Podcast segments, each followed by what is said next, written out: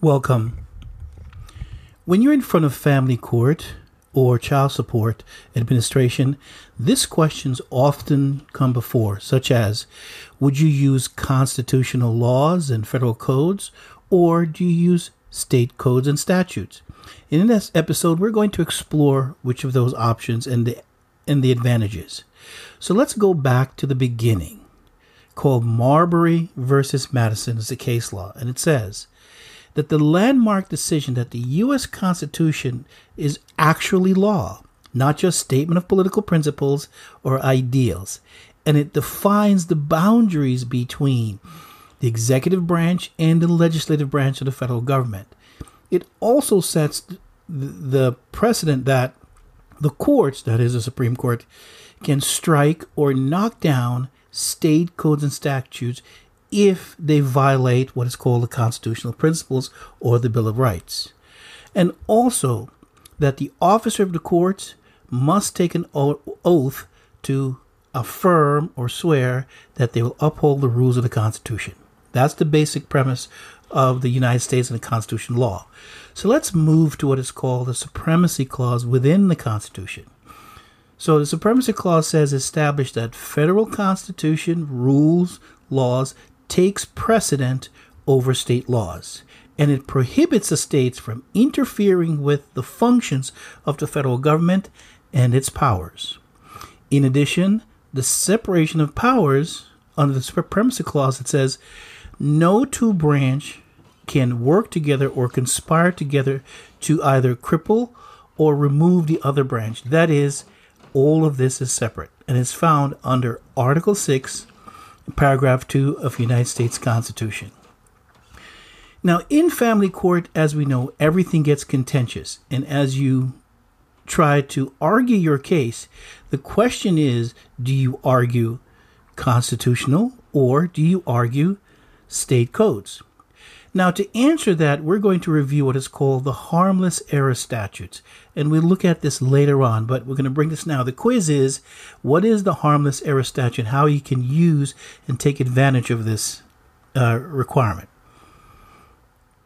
Hello, my name is Chris. And in this session, we we will discuss whether or not you should use constitutional codes or state codes. You can listen to us on our podcast on your favorite podcast, such as Spotify, Apple, Amazon. We also ask that you uh, give us a donation for information that we provide here, as well as so that we can continue to do research. And that's via PayPal at uh, 289 Chris H 289 or at Cash App Chris H 289. Earlier, we did a video called The Five Supreme Court Cases That Everyone Should Know. As you know, or may not know, that the Supreme Court has ruled against child support in five landmark cases. And you, if you don't know them or you want to review them again, please uh, check out that video. Also, you may have heard of the Department of Justice letter that was uh, penned back in 2016. If you want a review or a copy of that, you can go to our masterclass uh, website, and that's childsupport.newzenler.com uh, for information on that. And in that DOJ letter, they highlight several other case laws that will help you in your child support case. Now, child support, as you know, is what is called a single and separate agency.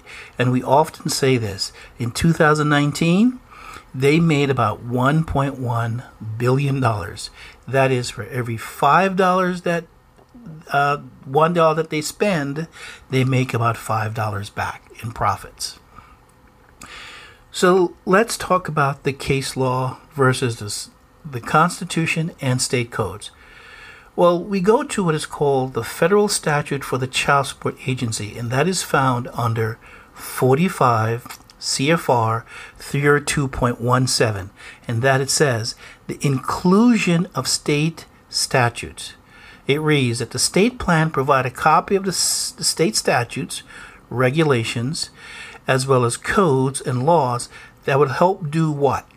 It will do three things determine the paternity of the child, establish child support, and enforce support obligations, and in some cases, spousal support. So, this is the part of the statute that says include states' codes. Now, often you'll hear judges when you submit paperwork that said, "Well, we don't accept constitutional laws. We don't uh, constitutional decision." That is 100% wrong. The statute here clearly says inclusion, meaning what? Because child support is a federal program, then all of the federal laws and codes apply. Now, in order to, for the states to carry out the functions under the child support program Title 4D, they include state statutes, which means you could do this without including the state statute. You could use constitutional or federal codes. So let's look into that further. In New Hampshire, they recently changed the rules that says there's a rule now that says, uh, Rule 1.2, they could waive the state rules and statutes under the family law. Well, if you were to just use state statutes or state laws as some of these judges and magistrate tells you, but what if they decide to waive them? That is, no longer consider them. Now, what do you do? Well, this is one area here in New Hampshire where the Constitution and federal codes, codes will always apply. And this waiver, then this waiver becomes irrelevant. This is a case in Texas called Knox versus State. And what I like about this state, it says this the construct, that is, if you have one constitutional law and it's up against or conflicts with what is called the interpretation of a state code, then what they're saying here is that the Constitution will always win. And what it says here is that the state legislators, in enacting local laws and states, must avoid what is called unconstitutional procedures. Because why? If they pass a statute or a code that goes against any provisions within the federal code or the Constitution, the Constitution wins at every time. And since this is a case in Texas, you could apply Texas to every case. Uh, you can apply the, the Constitution to every case in Texas. And to go further, Texas is in what is called the Fifth Circuit. That includes Mississippi and Louisiana. You, again, if you're in those states, you could use constitutional codes in your child support case. Now, one of the reasons why this is important, and if you understand the child support program, in Texas, the Attorney General's office is the Title 4D program. But in other states like California, the Title 4D program is under Health and Human Services. So there lies the problem. Well, who is correct?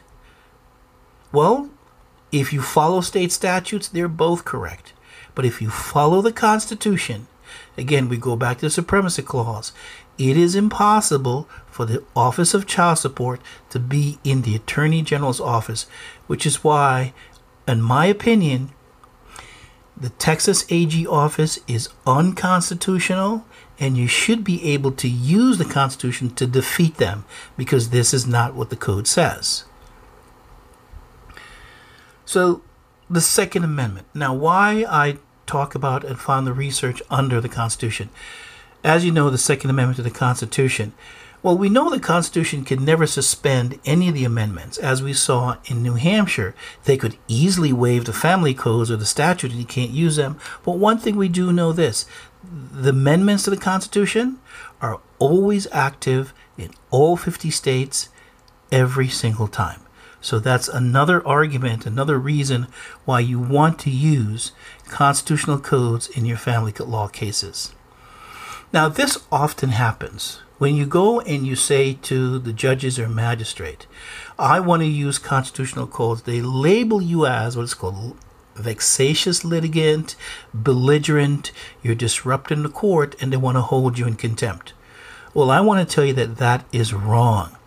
We have a video called Vexatious or Belligerent Litigants. Watch that.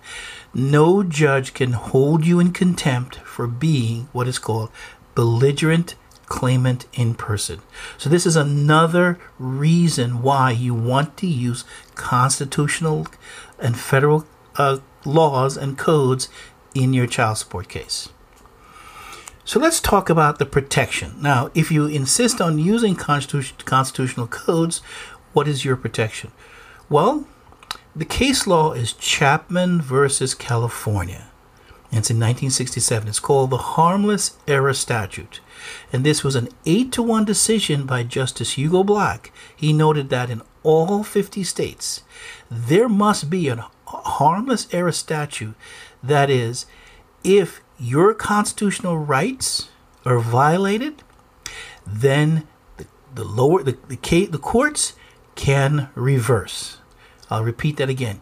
Your protection for using the constitutional code is that there's a harmless error statute in all 50 states that says if any one of your rights are violated, no matter how small it may be, such as due process under the Fourth or Fourteenth Amendment, you can claim harmless error statute and have that error reversed.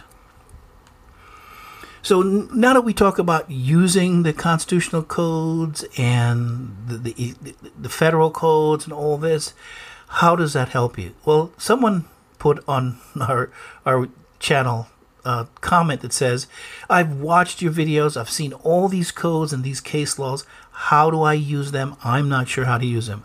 Well, let me take a, an opportunity to say this.